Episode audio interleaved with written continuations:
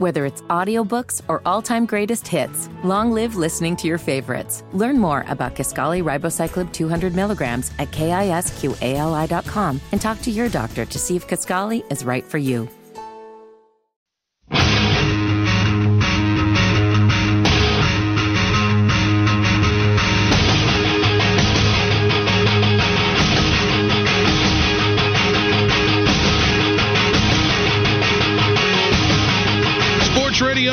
937 FNZ, final hour of today's Nick Wilson show. If you missed any of today's show, WFNZ.com for the full hours, bits, and interviews.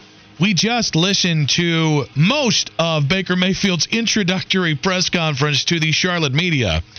Uh, some stuff I want to react to here in a minute. Coming up in just about uh, 20 minutes, we are going to get into the five questions, the five burning questions. They're already up on at Nick Wilson says on Twitter and in my Instagram stories. If you haven't followed me on Instagram right now, uh, what the hell are you doing? Slide into them DMs. Hit up them DMs, friend. Uh, at Nick Wilson says. You'll get a lot of pictures of dogs, of meat, of uh, of me. What more could you want from an Instagram that doesn't involve like hot women? All right, like I'm the best thing on Instagram that isn't a hot woman. With that being said, again, at Nick Wilson says.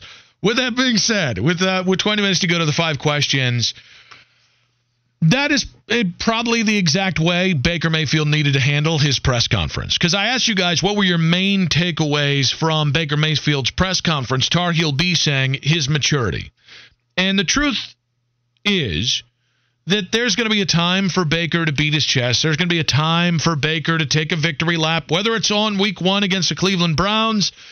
Today probably wasn't. And I, I wouldn't be surprised if part of the reason it took almost a full week from when Baker Mayfield uh, became a Carolina Panther and when he was introduced to the media, never never forget, on the 7th, he was in town for his physical. Once the deal is consummated, that's usually the day they bring somebody out to the media. I think the reason they took an extra five days is I think they wanted certain things to come out of what Baker had to say.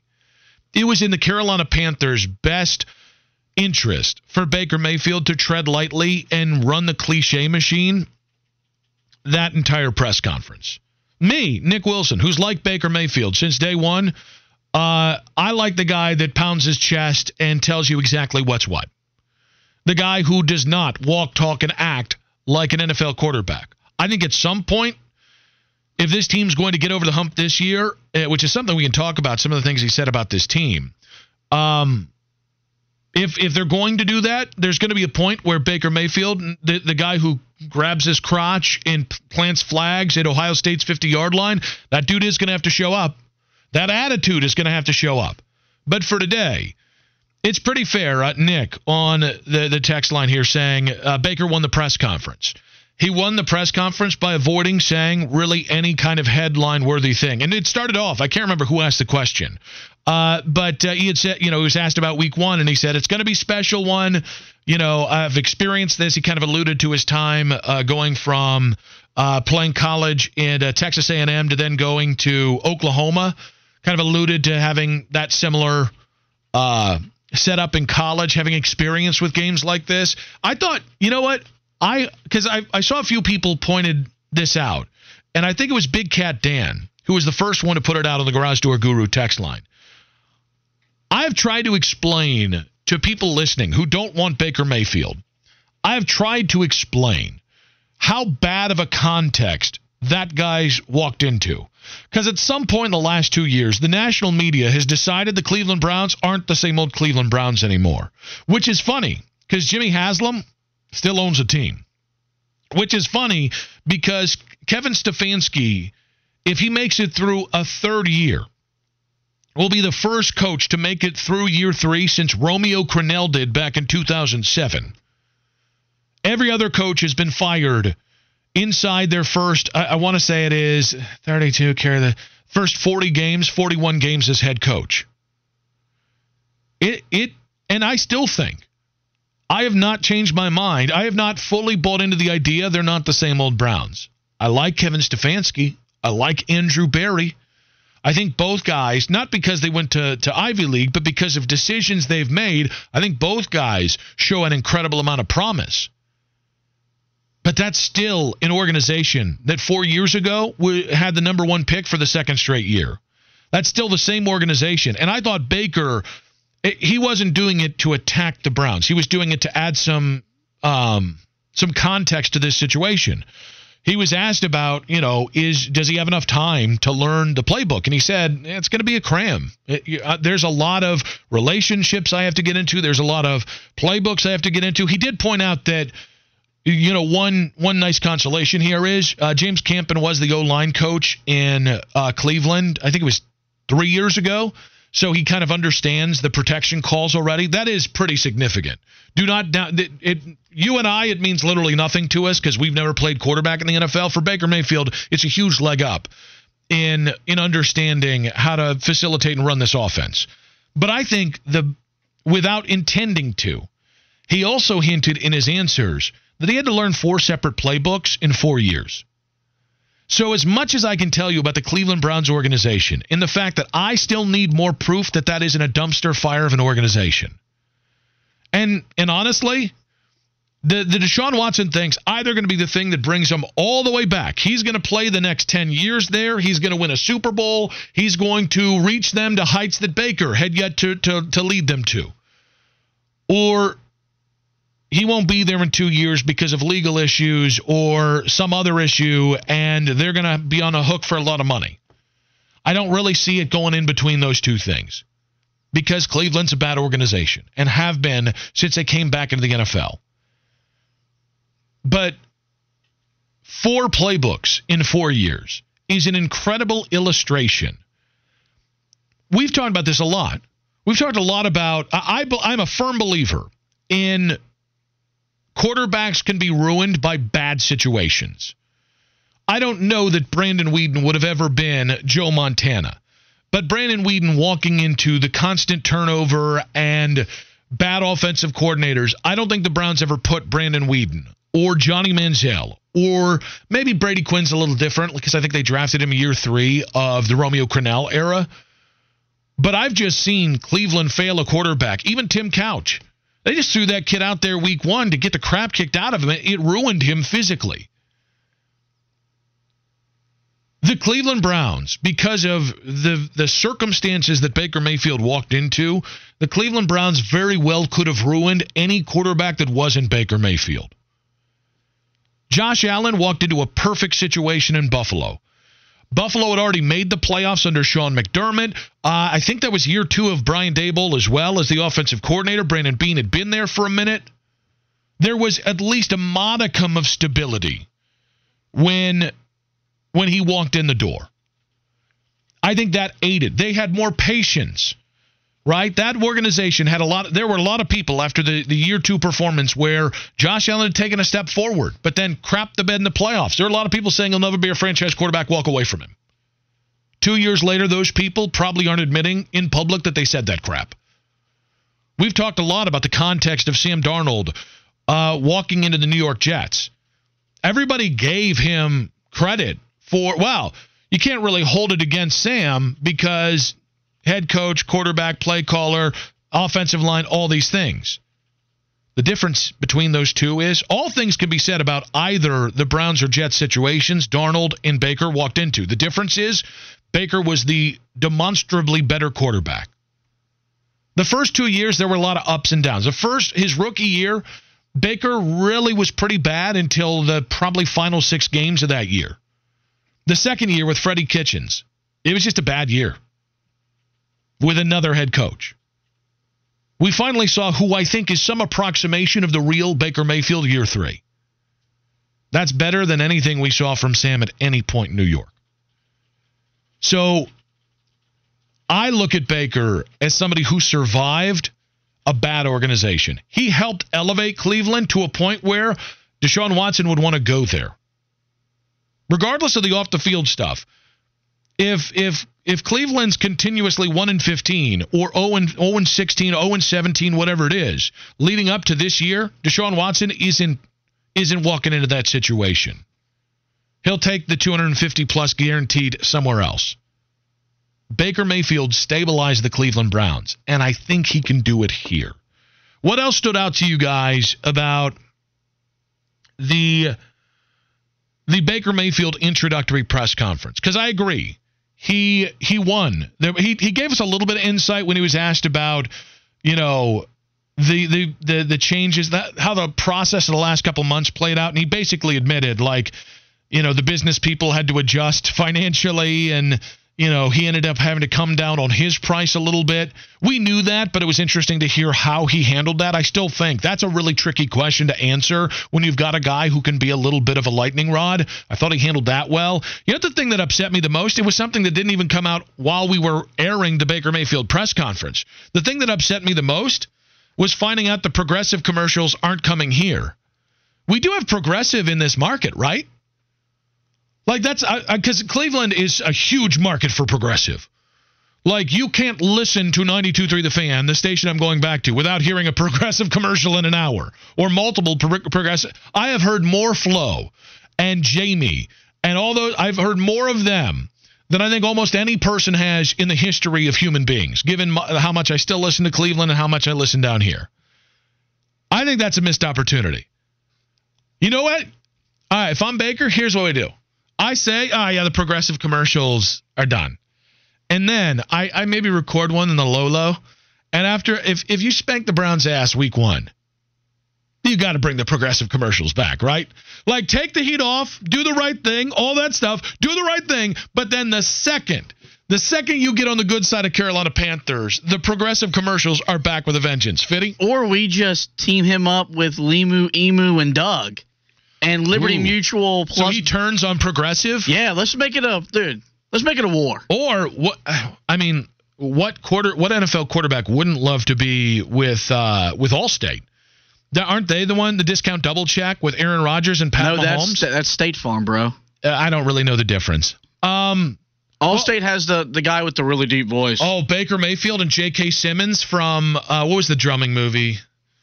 That's not great that I can't remember that. I watched the movie. It was great. You Miles, watched the movie about drumming? My, well, it's not really about drumming. Way, way to be as reductive as I just was. But Miles Teller was fantastic in that, and J.K. Simmons was a raving lunatic. So he was fantastic. Yeah, J.K. Simmons and Baker Mayfield, give it to me. He also did say he is excited for his first Bojangles meal. Baker, I know you and Emma are, in, are, are around town. If you're in town before the end of this week, let me be your Bojangles Sherpa. If you had one Bojangles in Charlotte, you're sending him to. Mm-hmm. Like it's a make or break for him to be a Bojangles connoisseur. Yeah. What Bojangles are you sending Baker Mayfield? Well, it's not the one in Pineville. Let's just get that one right out of the. No offense to those those folks that work there. Um, in my, I re, I do like the one down the station, down the road from the station. Is that on South? The one on Freedom or the one on West on West Boulevard? Uh, good. yes. That's a great question. Yes, is the right answer. There's also so there's one that's tough to get to from here because they closed off one of the access points. There's one just on uh, just on the other side of uh, I think that's 77. That's like kind of on a nook and Hacksaw used to take me there all the time. I can't remember what street it's on. It's fantastic. That's the one I'm taking him to. And you know what I'm saying? I'm saying, listen, Baker, Emily, if you're going to give Bojangles one shot, also people saying it was whiplash. Thank you for sending that in. I, you had whiplash from watching whiplash.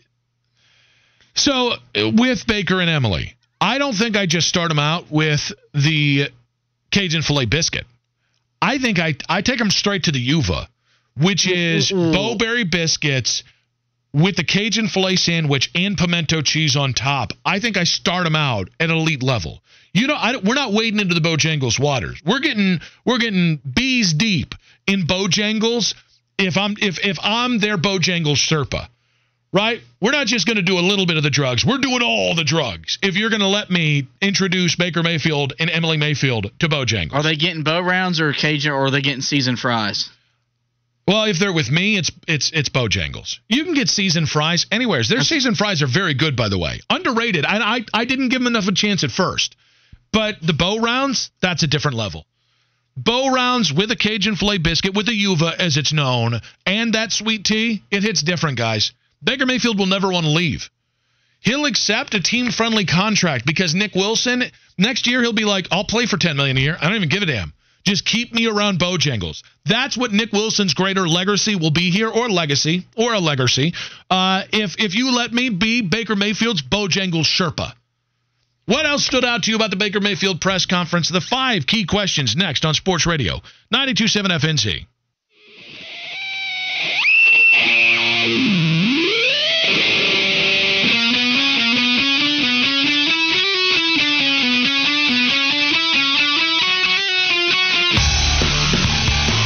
Sports Radio 927 FNZ. Welcome back to the Nick Wilson Show. About 40 minutes left. Hashtag shut it down. Tomorrow, we'll have three shows left. Let's make every moment count. And I, I want to continue to say thank you to everybody who continues to reach out with good words. Uh, you know, we've had a few people listening from Cleveland um, because of the Baker stuff, and they've been very kind. But just you know, like Dynamic Mark, uh, our our guy Mark from Mint Hill was just talking, and and uh, I've seen so many of the nice things you guys have said about the show and about our our four years here. Um, I think I said this last week when I announced that I was going back to home and that my uh, going back home to 92.3 The Fan and to live back in Northeast Ohio. Um, to me, the worst radio hosts, whether it's sports talk or otherwise, do it for themselves. In a, in a way, we all do it for ourselves. You don't if you're working in this business and you don't you don't care about the the product, then you should get the hell out of it. This business is too trying not to give everything you have to it and to make sure that you put everything into every show you do. But to me, the people, and this is how I grew up, my dad was a radio guy. And it's something that, you know, it's one of the reasons why my dad loved Howard Stern, whether you love or hate Howard and what he does. Um, and it's the, the thing that I feel like I've seen in true, who I consider to be true radio people it is that you do it as much for the connection with the audience as you do it for your own ego. And the more it becomes about your own ego versus the audience, you know, and the audience starts to drop in terms of the importance, the less good you are at your job. And so it's doing great things hearing what you guys have to say about uh, about you know it's helping my ego, but you guys have made the show. So I just I want to continue to reinforce that. I can't say that enough this week about how much this this town and this station and these listeners and just the area has endorsed and, embraced the Wilson family and how much I just you've made this place home. You've helped make this place home for me, and that means more than I could ever tell you. Uh, in the meantime, we just had uh, the Baker Mayfield stuff. Any reaction you guys have on that? Again, what were your big takeaways from the Baker press conference? He he played ball. He didn't say a lot. That's exactly what he should have done. In the meantime, let's get to our five key questions. The answers have come a storming in already. At Nick Wilson says on both Twitter and on Instagram. Hit me up in the DMs. At Nick Wilson says. Follow me. At Nick Wilson says. Itty bitty fitty. Let's get started here. Uh, number five of our five key questions I can't remember what made me think of that. I think I was in traffic this morning and I saw a young kid driving like a Mustang. He couldn't have been more than 17 years old. And he was driving a Mustang, what looked to be uh, on a way to his summer job or something. And I hated the kid instantly. I felt bad about it. So, itty bitty fitty, what was your first car? It was a 1995 red and white Ford F 150 that, as you could expect, because it, it was state red, I had as much Carolina blue on the windshields to make people know I was not a state fan. Mm-hmm. That was my, it was my, my mom's dad's truck. Okay. See, mine was a 1986 Toyota Camry, Ooh. and my family. Uh, I feel like I'm the only person in my family who who cares to have like a nice newer car. Uh, my family has always car hopped. They've always just taken clunkers and just gone from clunker to clunker. So this Toyota Camry started out as my my sister's car. Then my dad used it for a little bit. Then it went back to my sister, and then finally, on its last legs, came to me.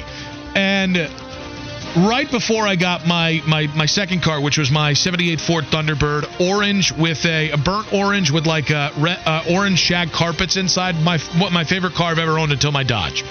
I love that car, but I knew it was time to get a new car when I was going down a really steep hill in Northeast Ohio and the brakes gave out on me.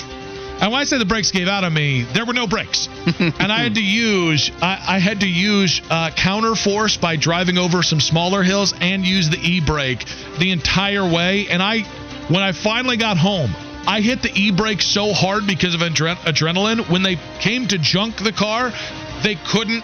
They had to cut the brakes on it. They could not get it the emergency brake to go down. That's what I remember about my 1986 Toyota Camry. So, the first of our five questions, send them in.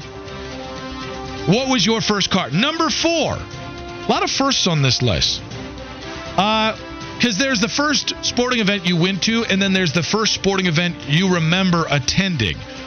My parents, when I was little, when it was dirt cheap to go to uh, to Guardians games, uh, I definitely remember. I know that I went to a lot of games that I don't remember going to because my parents were really big on taking us to Cleveland sports games.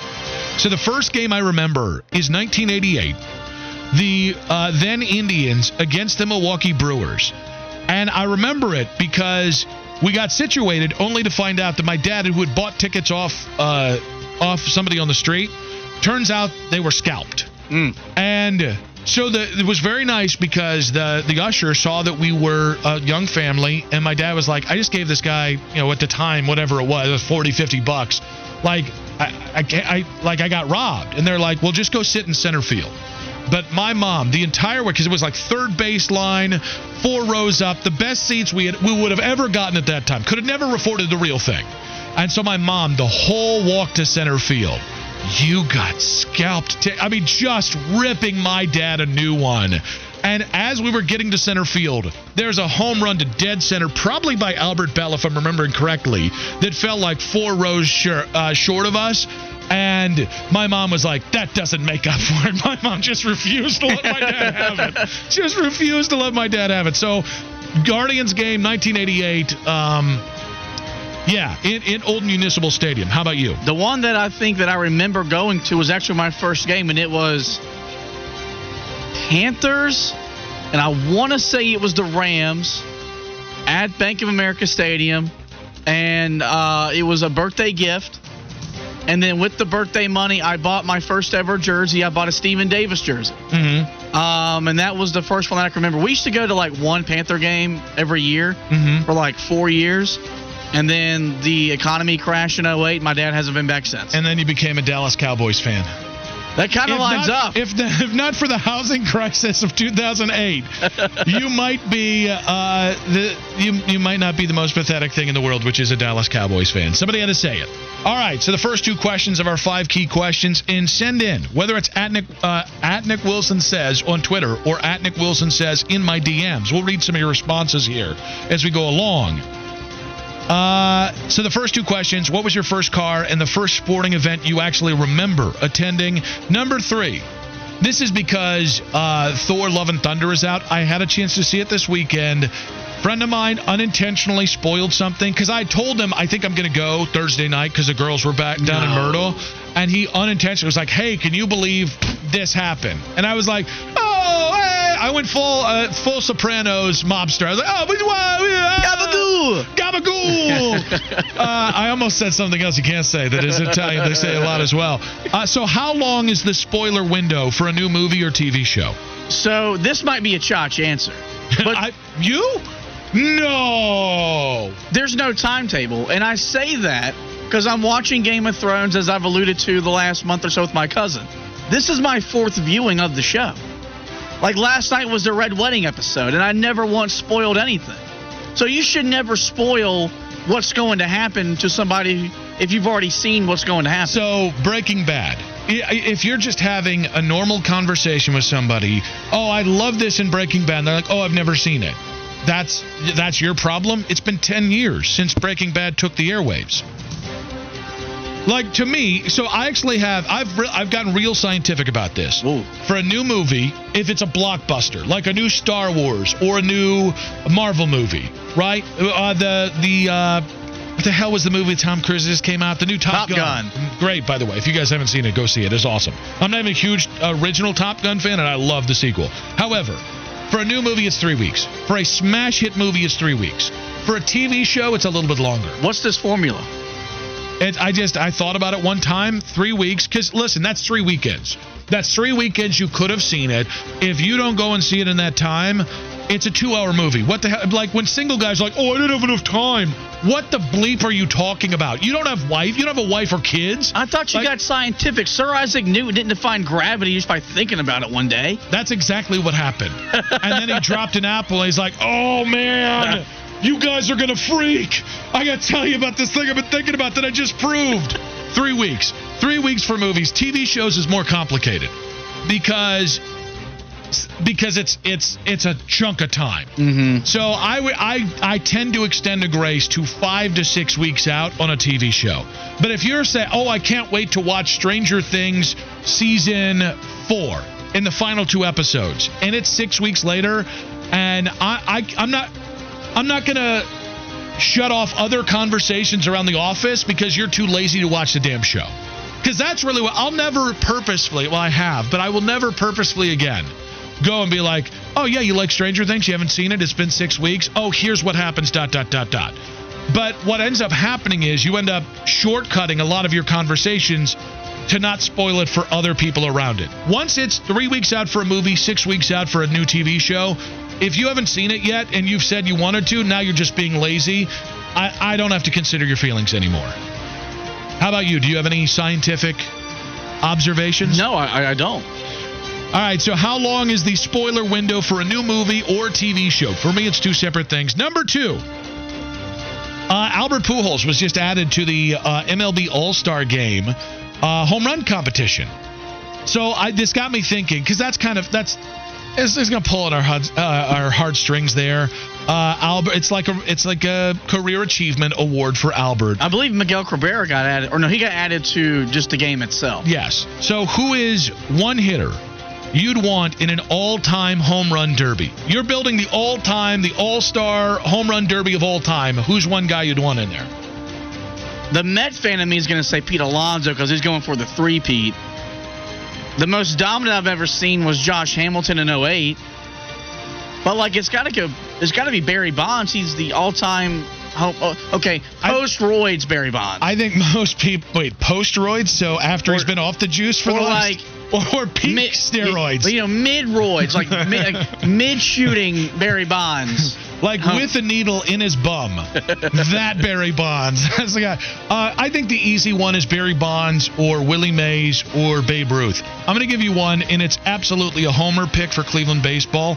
Albert Belle is the most prolific hitter that I've ever seen that most people listening either don't remember or haven't heard of. He had a stretch run from probably 91 to probably 97 where he was the most dominant power hitter in the game. Frank Thomas, greater for a longer period of time. Ken Griffey was a much re- better all around player and it probably had a better absolute peak. Albert Belle had a run uh, as a hitter and just as a dude who would smack the hell out of a ball. That would be a guy that I'd want to see in there. Uh, all right, final one here. I I have no idea what made me think of this either. I, I would have known an hour ago if we'd done this on time. What's the farthest you've ever traveled? Miami, Florida. Okay. South? So so for me, and it, it it's not from here. It's from Northeast Ohio to Naples, Florida. Ooh, Yeah, that's a 22 hour car ride. Um, because that's Chicago's closer, New York is closer. Um, I've been a couple other places, but yeah, the farthest is from Cleveland to uh, essentially same where you just said. You know, that Naples and I, Miami's the other side of the coast, but that length of a travel is as far as I've gone on one single car drive. I've yet to fly international. I cannot wait for that. I can't wait to go. Unlike you, uh, who you non-worldly don't want to go across seas, I can't wait to travel uh, internationally. All right, guys, here are the five questions. What was your first car? The first sporting event you remember attending? How long is the spoiler window for a new movie or TV show? Who is one hitter you want to see in an all time home run derby? And what's the farthest you've traveled? Your responses lead off the final segment of the show. Next on Sports Radio 927 FNZ.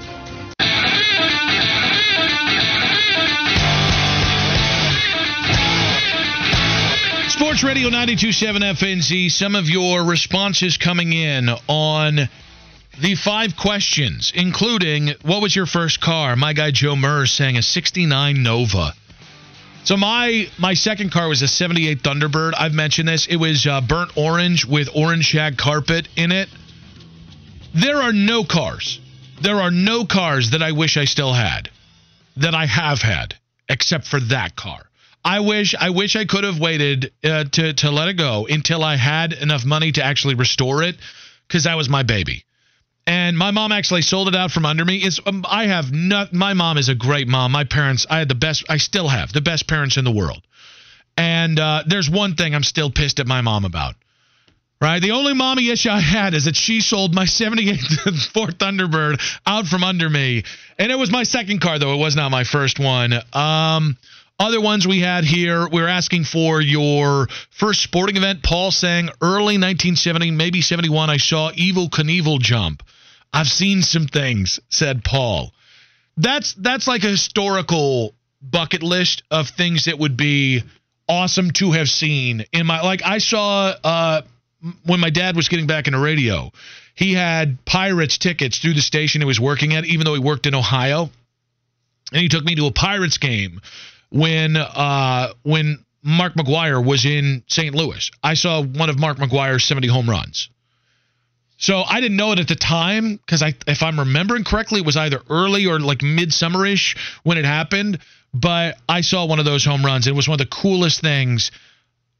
Like looking back on it, being able to say that I saw. Uh, Corey saying Pirates Cardinals at Three Rivers Stadium. I'd love to watch a Cardinals game. Like I, wa- I went and saw the the Red Sox and Yankees at Fenway. I'd love to see a Cubs Cards game at uh, what is that Busch Stadium. Wrigley's Wrigley. I'd, I'd watch any Cubs game at Wrigley, but I'd love to see that rivalry game in St. Louis. And I'd I'd don I'm I'm not big on donning colors that you're not directly affiliated with. Like I'm not a I'm not a bandwagon guy. I'm I'd like to I'd I'd don some Cardinals colors there. Mostly because it annoyed my buddy who's a, a Cubs fan. Uh, Mike saying 71 Buick Skylark. Then we also had Kate saying that uh, one player she'd like to see in the home run derby is Cal Ripken Jr. Somebody asked me, somebody called me out of my Cleveland card because I had said Albert Belle, and I said not Jim Thome. Multiple people, Wolfpack, um, one of the Wolfpack people, Wolfpack James, saying Thome over Belle. Uh, Jim Thome is an awesome dude. Jim Thome is one of the most prolific home run hitters I've ever seen. Albert Belle, of guys that I've watched in, night in, night out. And that includes Manny Ramirez, who is another Hall of Fame slugger. Albert Belle, from just pure power hitter, just pure power, has more power than anybody I ever saw play for the Cleveland Guardians. More than Jim Thome, more than Manny Ramirez. Uh, Eddie Murray didn't have a lot of power late in his career. More than Travis Hafner. Like there's nobody I've ever seen that has the kind of power, raw power. Maybe Mark Mark McGwire's the other guy, and Mark McGwire was on steroids. Albert was not on steroids. He was just fueled on his own anger. So continue sending those in. What was your first car? The first sporting event you remember attending? How long is the spoiler window for a new me- movie or TV show? Uh, Laura, Lauren, sorry, Lauren saying uh, two weekends have to pass for movies, one week for TV shows. That's interesting. I went the other way. Longer for TV shows for spoilers than than than movies to me. Because a movie's a two hour thing. That's in out bingo bango bongo. A TV show, you're talking about 10 hours of content most times. I've seen this at name for the uh, which which hitter would you want in an all time home run derby? I've seen a lot of Ken Griffey Jr. That's an easy one. That's that's actually probably the one of the last times that I can remember the All Star Home Run Derby being like everybody in America was watching. I know that it's still a very watched event, and they've done a good job at reinventing it. Pete Alonso is so much fun to watch. I, I kind of hope he does get the uh, the the third the three Pete, but Ken Griffey Jr. in in the uh, home run derby was must watch TV for about four or five years in the mid 90s. That I don't think there's any ever any home run derby that will go that far. Because remember, McGwire was in some of those, Sosa was in some of those, Um, oh, Larry Walker was another great guy to watch in a home run derby in the 90s. Another, we're talking about great guys that people don't understand the greatness of. I know Larry Walker's in the Hall of Fame and Albert Belle isn't. Um, Larry Walker had a moment late in Montreal, early in Colorado. And you can throw in Bichette and you can throw in Vinny Castilla and all those guys like uh, a big cat, Andres Galarraga. That's another guy I'd love to see in an all time home run derby. Just dudes that could just whack a baseball 500 feet and not even think about it with a flick of their wrist. All right, guys, continue to send in your uh, bagel guy saying is no one naming Aaron Judge. That's all right. If we're putting together an all-time home run derby, right? We're somehow getting players of any era into one home run derby. Uh, which Yankee of this era are you choosing between Giancarlo Stanton and Aaron Judge? It's got to be Stanton, right? I don't know. Like like he half swings and the ball goes 500 feet. I, I I don't know. I think I think Giancarlo's probably the better hitter overall, but Aaron Judge, they're both behemoths. They're both they're both Julius Pepper sized human beings, sans like maybe 20 pounds less. That that that that got me thinking. I might have to give a better answer later. However, let's get to the Mark Spain real estate Nick pick. We got a Wilson winner. Yesterday, I took uh, at the time the Cardinals were plus 105 at home against the Phillies. And I, I still can't figure out how that game had the action that it did. Uh, Miles Mikolas has been the better pitcher than Aaron Nola. Um, it was in St. Louis. They're roughly this. They're in terms of record. They're roughly in the same place. I think they're battling for the the the second wild card spot, or the last wild card spot. Excuse me. But I took the Cardinals, uh, and the Cardinals did get the win. It ended up going to uh, the first pitch. It was plus one eleven. So we got a Wilson winner tonight. You're not going to like this one, itty bitty fitty. The second half, nope, the second half of the doubleheader. David Peterson uh, on the road against Spencer Strider. I'm not listen, Spencer Strider has been just ridiculous recently, and he's been just as good since moving to the rotation. Which is what was that May 30th when he moved into the rotation, which I didn't point out yesterday when we talked about it. It's the odds here. The Mets are plus 170. I have no idea if David Peterson can can withstand the barrage of 102 mile an hour fastballs that Spencer Strider is going to be slinging towards Mets batters. But that plus 170 in a rivalry game with the Mets being the better team over the first three months, four months of the season, I'm going to take the Mets plus 170. Itty bitty fitty, speak now or forever hold your peace. Do you just like ruining my sporting events when I go home to watch them? Do you just only focus on the times that I was wrong on? Yes. Because I've picked the Tar Heels to win in football and basketball and been right before. I've picked the Mets to win in baseball before and been right. But you're just going to talk about the three times that I jinxed your team. It's only a jinx if it's a consistent jinx across the board, like the Max the Mac curse. You know how us Met fans that exist in this building, how we feel about the Braves the Braves fans and the fact that this feels like a playoff like series. And, and now. you already won a game. What are you doing? You just won the game last One's night. not enough, Nick. Yeah, yes, but if this is the second game and I was right, I expect a public apology tomorrow on the show because you're being a full blown chotch here on Charming or Chotch Tuesday. Fair. Okay. If if the Mets win tonight, I will apologize. Mm-hmm. If they lose, though, this is what you deserve. You deserve the wrath of my anger. What is the wrath of your I, anger? I, I, I, don't know. You're but, a hill person. What are you going to do to me? You know, I don't know. I, we'll get you a chair. we'll get you a chair, maybe some stilts, and then you'll have a fair fight. Uh, all right, guys, that's Mark Spain real estate Nick pick. See if I can make it two in a row on baseball. I have not had a great summer in picking baseball. NFL and NBA, we did a we did a pretty good job this year. Nah. Major League Baseball, not so much, Charlie. All right, final segment, our final part of the final segment of the show. It's time for what you're burning on. Itty bitty fitty in 30 seconds. What you burning on? So as I, I, I burned on yesterday, it was red wedding night for the Game of Thrones, watching for my cousin, and it was everything I wanted it to be. You've seen the episode, right? And I know I just complained about spoilers, but I'm about to just spoil it for everybody. When um when they shut the door and the Rains of Castamere starts playing in the background, I just looked at my cousin for the next like a minute, minute and a half, just to see his reaction to what was about to happen in the show. And when what happens happens, He literally had the remote in his hand and just went, What the hell? and just threw it. And like we sat there for 20 minutes and he was debating if he wanted to watch the show or not. He was ready to give up the show. But I reined him back in. We finished season three. We'll start season four tonight. And it was just moments that lived up to the hype. Whether it's on the sporting, you know, the sporting playing field, in the movies, TV show, whatever, I live for those moments. I had one of those last night. What's the uh, What's the name of that song? Rains of Castamere. Yeah, that sounds like a Zeppelin song.